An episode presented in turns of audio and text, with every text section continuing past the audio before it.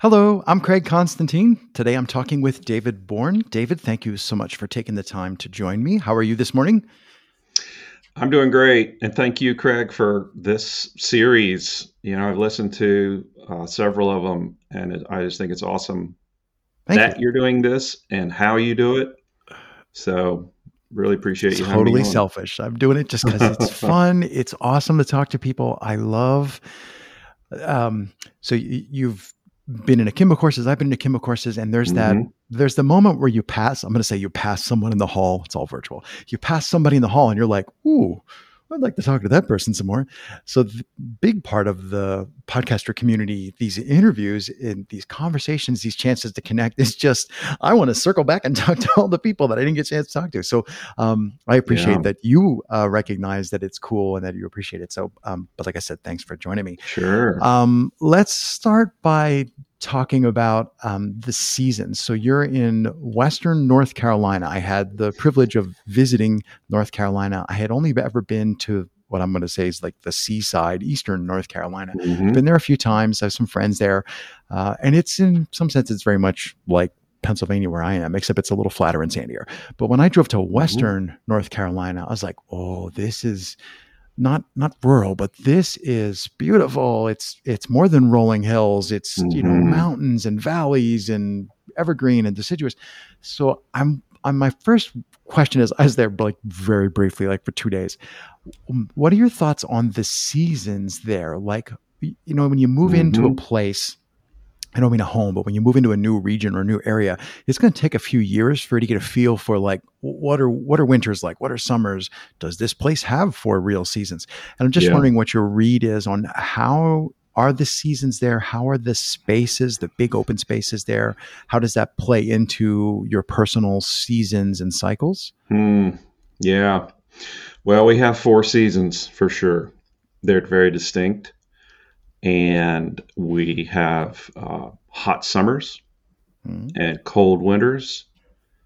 Uh, the spring, which is where we are now, the beginning of spring, my favorite time of the year. Uh, you know, it's full of flowers. It's full of uh, green, bright, just um, just joyful growth. And so, um, and then the fall is probably the most visited time of mm. um, of the seasons here because uh, the the fall colors with the leaves are just stunning. And I live in Asheville, North Carolina, which is a it's a tourist town surrounded by uh, the southern Appalachian Mountains. It is pretty much the oldest mountain chain in the world. Mm-hmm. And because we're in the south, we do get uh, those those four seasons. And uh, I love that question because I'm trying to tap more and more into that thing, meaning that the the cycle of the seasons of you know the critters and the plants that we see. I feel like as human beings, that is literally part of us and how we got here and uh, we're kind of living like zoo animals indoors, which is very comfortable. In, in denial. yeah. right. It's comfortable, but we're missing out on a lot. And I think those of us who do who do go outside, uh, you know, regularly, intentionally, we're like, wow, this is awesome. this is awesome in the way it should be. Yeah. Yeah. And no, I don't want to go live in the woods. Uh, I, I love my house and, and my electronic gear. Uh, and very the roof, attached. the windows, yeah. right. And the heat. And the mosquito screens. Oh. Yeah. I mean, all, you know, I'm not knocking all that, but, but we're definitely, uh, we're in a place where we're, we've gotten an imbalance and I, you know, the, the ecological environmental situation we're in is, is the biggest proof of that. Um, we won't go into that direction, but uh, yeah. So I think what I'm what I'm trying to do to, answer your question a little bit more specifically, I'm trying to daily, regularly connect with the outdoors. I've got a short form podcast I call the Davo Show. It's named after one of my internal characters and my artistic character. And uh, the point of that is to, like, if I'm out there and I hear something, I'll start recording and then I'll start talking. And the idea is that, like like this show here, the idea is to reduce the friction of of uh, post, meaning yeah. the editing and the publishing. Still working on that, but get it out there, right? And let it let it be what it's going to be, and uh, intentionally trying to do that with nature related content. Hmm. For one, because I believe that others could benefit from that, but I know I could benefit from it. Right. So it's been great. This may sound tangential. What, what would you say is your primary sense? Like when you go out, you know, you step out of your house. Um, I, am in a suburban neighborhood. You can't really see out my window because it's actually so sunny today. I have to close the curtains. Hmm. Um, but you know, it's 20 feet to the next house. And then if you walk eh, a quarter mile, you're into a large, like thousand acre wildlands conservancy on actually wow. the same Appalachian Mountains run through my area. So I can yeah. pick up, oh, it's like a whopping 150 feet high is all that's left of the mountain. Um, but there's some small rocks up there where you can boulder. So uh, I'm, I don't cool. go literally every day, but I try to go out every day, go for a walk, go for a hike, go for, you know, some rock climbing.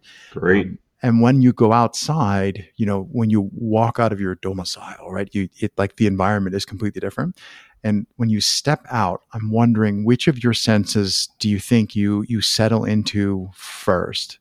You know touch sight sound smell. Do i settle into? That's a good question. Well i have been a video guy since my early 20s. And so I'm a very visual person. Mm-hmm. But being a video guy, you have to learn audio. And you quickly learn that if you're creating a, a video, that the audio is actually where the story is told.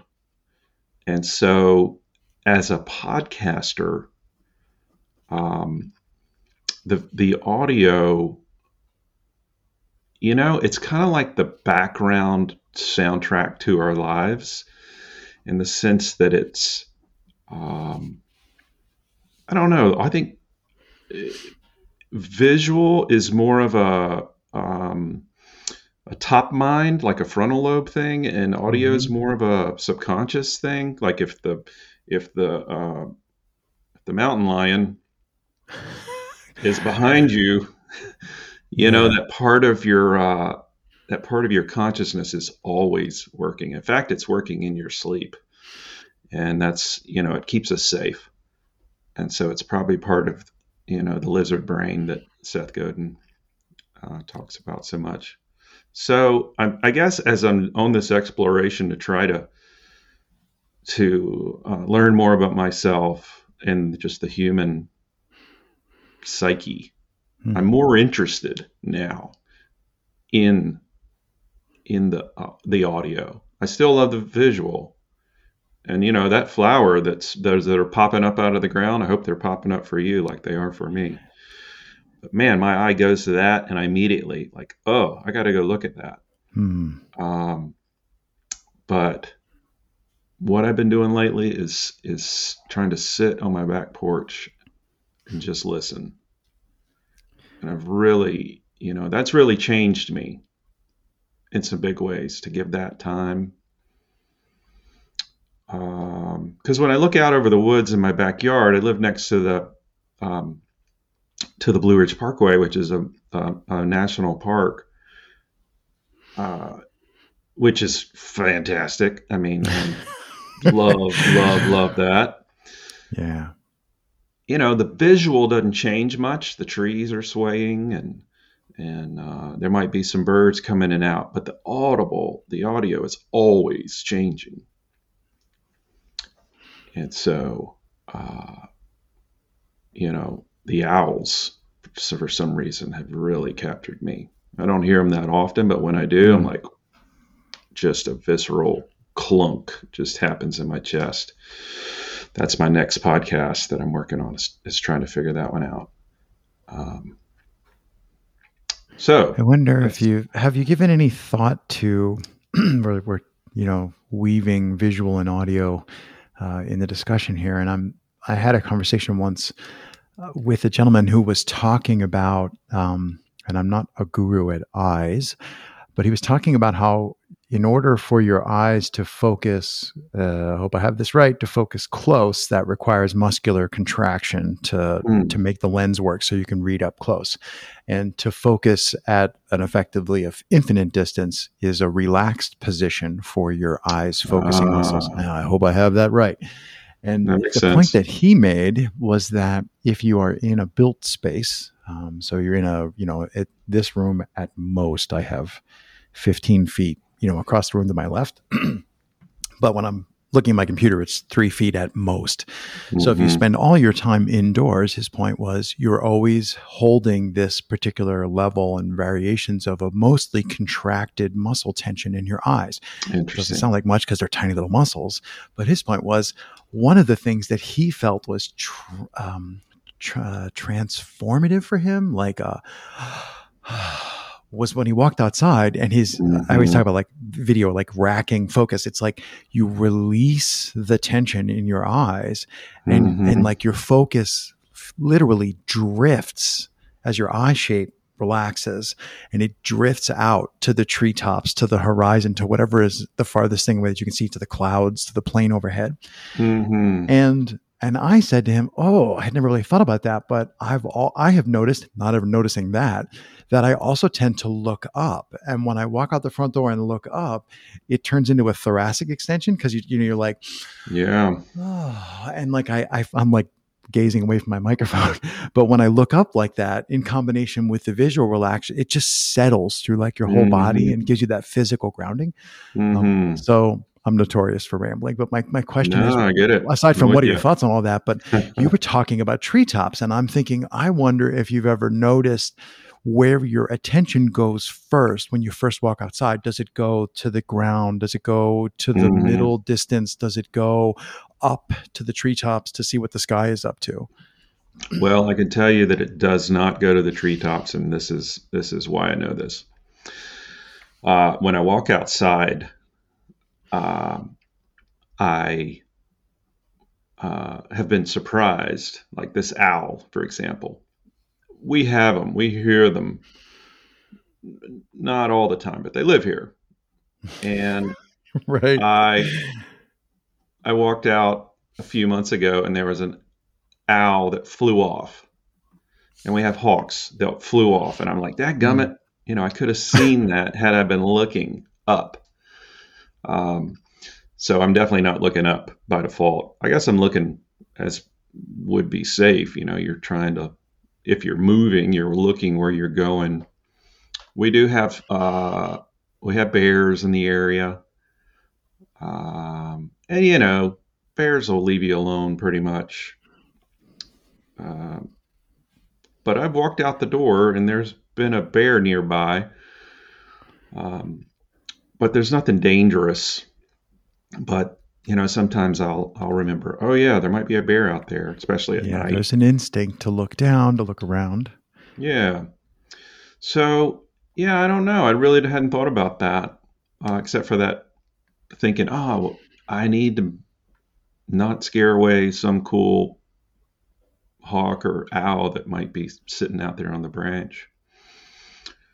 But yeah, I like that idea you you mentioned about the the eyes and the looking up. Remind me of Amy Cuddy's book where um, she talks about our body position determining our emotional state, and you know if we want to get in a in a great emotional state, we go outside, raise our arms up, look up, kind of mm-hmm. in the mm-hmm. victory position. Um, she's actually seen people uh, find great benefit doing that, like PTSD mm-hmm. sufferers. Uh, and, you know, hunched over our phones, as we tend to do in yeah. our zoo. Yeah. in the zoo, looking at our screen. We're not even looking at the 15 feet of walls, Craig. Mm. We're just looking at our screens. Yeah, 18 inches. Yeah. I'm reminded of what, what, was it? So long and thanks for all the fish. Douglas Adams' book, where he had a character who built an asylum, except the asylum was for the world. And when mm. you hmm. approached his home, he lived near the shore. When you approached his home, the part of the house you were looking at was a a furnished, open like a colonnade like you're, looking at carpeting and you're looking at walls with artwork it's just wide open to you and there's like an inside ceiling tipped up. And when you open the door it's an exterior door you're on looking at the inside of the door you open the door it opens out and you step into the square like an enclosed space. And this guy had kind of you know ironically built an asylum for the world and the only place that was outside the asylum was the square area what we would say inside his home. But the mm. inside square area had the external siding and the gutters were there. It was like the house was inside out. Um, just mm. reminds me of that idea of like, yes, yeah. there's an asylum, and how do I get out of it? well, you know, I think it's all about just trying to be conscious, whatever it is you're doing. You know, personal growth. Just trying to remember, oh yeah, there's a better way to do yeah anything uh, but getting out of that, um, getting out of that that closed-minded uh, box that we that we tend to get in, mm. you know, finding finding things to to help us get out. Like this podcast is a great example. You know, you're trying to expand conversations, talk to people you haven't talked to. Uh, it's just you know, we live in an amazing time where, on the one hand, technology's increasingly taking over our lives, but hopefully there are going to be more of us thinking, you know what? Okay, yeah, tech's great, but I want to go outside. And the pandemic helped for, with that, right? Yeah, I think a lot of people got their heads adjusted. Um, I, I so. I'm always hesitant to say anything good came out of the pandemic, but a lot of people realized just how out of control their usage of, well, most people don't use technology. Most people allow themselves to be used by technology. I have to check. I have a soapbox about social media. Make sure I'm not on it. I'm not on it.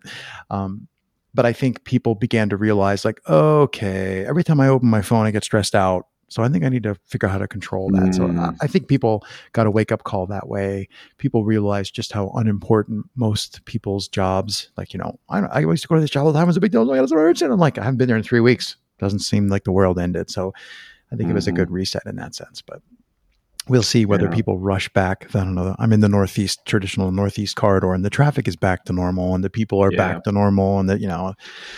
You know yeah. Well, How about one last random? Um, since I have a bit of visual info, I can see stars is a thing. I'm wondering. I'm betting you're probably got some good dark skies. So, talk to me a little bit about the night sky and stars, both hmm. in your personal experience of them where you are, and maybe what your thoughts are on how looking up at night seems to consistently transport people uh, to a higher state of consciousness, to a deeper thought process. Wow. Yeah. What can I say about that? All right. Well, so for the last couple of years, I have been um, focused on what a lot of people call the change cycle it's this cyclical thing we see in nature. We started mm-hmm. talking about the four seasons. So, uh, the North Star is a good metaphor for the higher self. Uh, the the uh, you know call it what you will, but um, that part of us that we intuitively know is our best self. And so I think it's a great metaphor because you know, the North Star is always in one spot. And it's for those of us who live in the Northern Hemisphere, that is. And so it's always there.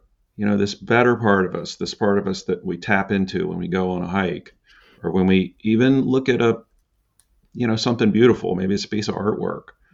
Um, maybe it's a, a flower sitting on the desk in the kitchen, or you know, it's it's uh, it's always there, hmm. and so that night sky and looking up at the at the vastness i feel like okay well that's inside us that vastness and again circling back to this type of conversation that you're doing with this podcast that's part of the vastness because when you and i talk yeah we're just two people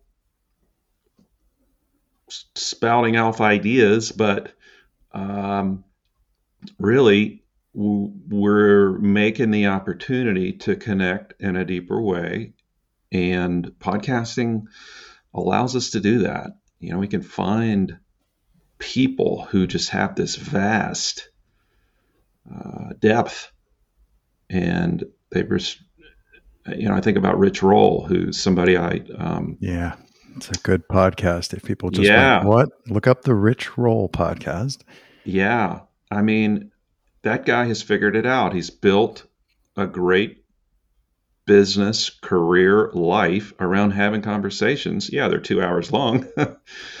uh, but uh, it's that, it's like looking up at the North Star, you know, it's like, um, because inevitably there'll be something in a conversation where I'll go, oh, that sounds like truth. And I think a North Star, that vastness of the night sky, it is is a deeper truth there. Hmm. And so for my work, um, which you can find at davidbourne.com, B O U R N E, uh, my work has, I, you know, finally, I'm 53 years old. I finally realized, you know, this is what I want my work to be about. And I struggle with understanding, like, why am I so interested in tech? Why am I so interested in, in in uh, in nature. How am I going to bring all this together? Well, now I'm doing life coaching, which is sitting down with people one on one and just pushing this ball forward of making a better life, hmm. Whatever that means to someone else. And so, you know, Martha Beck, who I'm studying with her, she wrote a book called Finding Your North Star. And I found that about six months ago. And I'm like, wow, there it is. You know, so and that synchronicity of of things like that happening in your life, um, where here's this conversation that we're having. We I, I didn't intend for it to go here, but you started talking about stars. Well, that North Star idea, man, that's been a big part of my life for the last two years. And so it's a perfect analogy for for I think what we're both doing, which is just exploring, expanding. Hmm. You know, looking for that sense of awe and wonder um, that's out there if you choose to look. Well, thank you for sharing that. I think that's a great observation. Uh, my mind is dredging up all this Huxley's metaphor of island universes about each person is an island universe. I'm just thinking, hey, it was a delight to get the chance to paddle over to your island universe, visit you for 20 some minutes. Um, and I'll get out of your hair now. So, but more seriously, thank you for taking the time. Um, I had a chance to talk with you, I think, very briefly on a call once before, but this was a distinct pleasure. Thanks, David. Yeah, thank you, Craig keep doing what you're doing, and um, you know the podcaster community that you've initiated is is awesome. As I dig in deeper into podcasting, I'm gonna dig in deeper to that. So I appreciate you doing that. And um, you know, like I said, selfishly, I'll say you can find me at davidbourne.com. And uh, yeah, man, let's keep this let's keep this ball rolling.